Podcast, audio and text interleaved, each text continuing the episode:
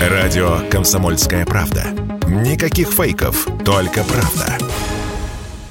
Роспотребнадзор готовится дать отпор холере. Это не значит, что летом в России точно будут вспышки болезни, но эпидемиологи следуют правилу «надейся на лучшее, готовься к худшему». К тому же ситуация в этом году особая. В ДНР и ЛНР на территории боевых действий есть проблемы с безопасным водоснабжением, и люди зачастую пользуются водой из открытых источников, то есть не прошедшей дезинфекцию. Отсюда риск подхватить и холеру, и дизентерию, и брюшной тиф. К тому же скоро лето, а холера любит тепло, сказал в интервью Радио России известный эпидемиолог, академик академик РАН, доктор медицинских наук Вадим Покровский.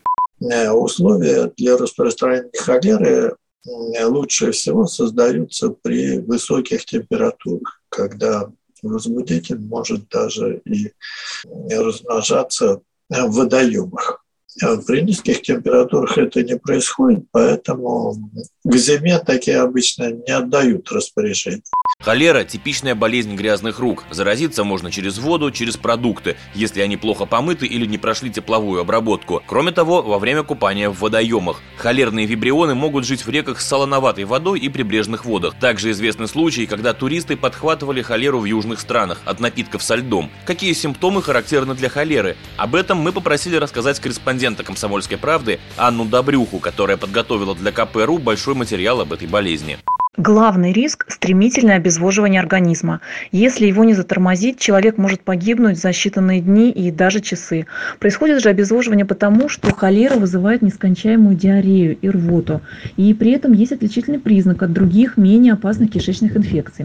Как ни удивительно, заражение холерным вибрионом в большинстве случаев не сопровождается повышением температуры.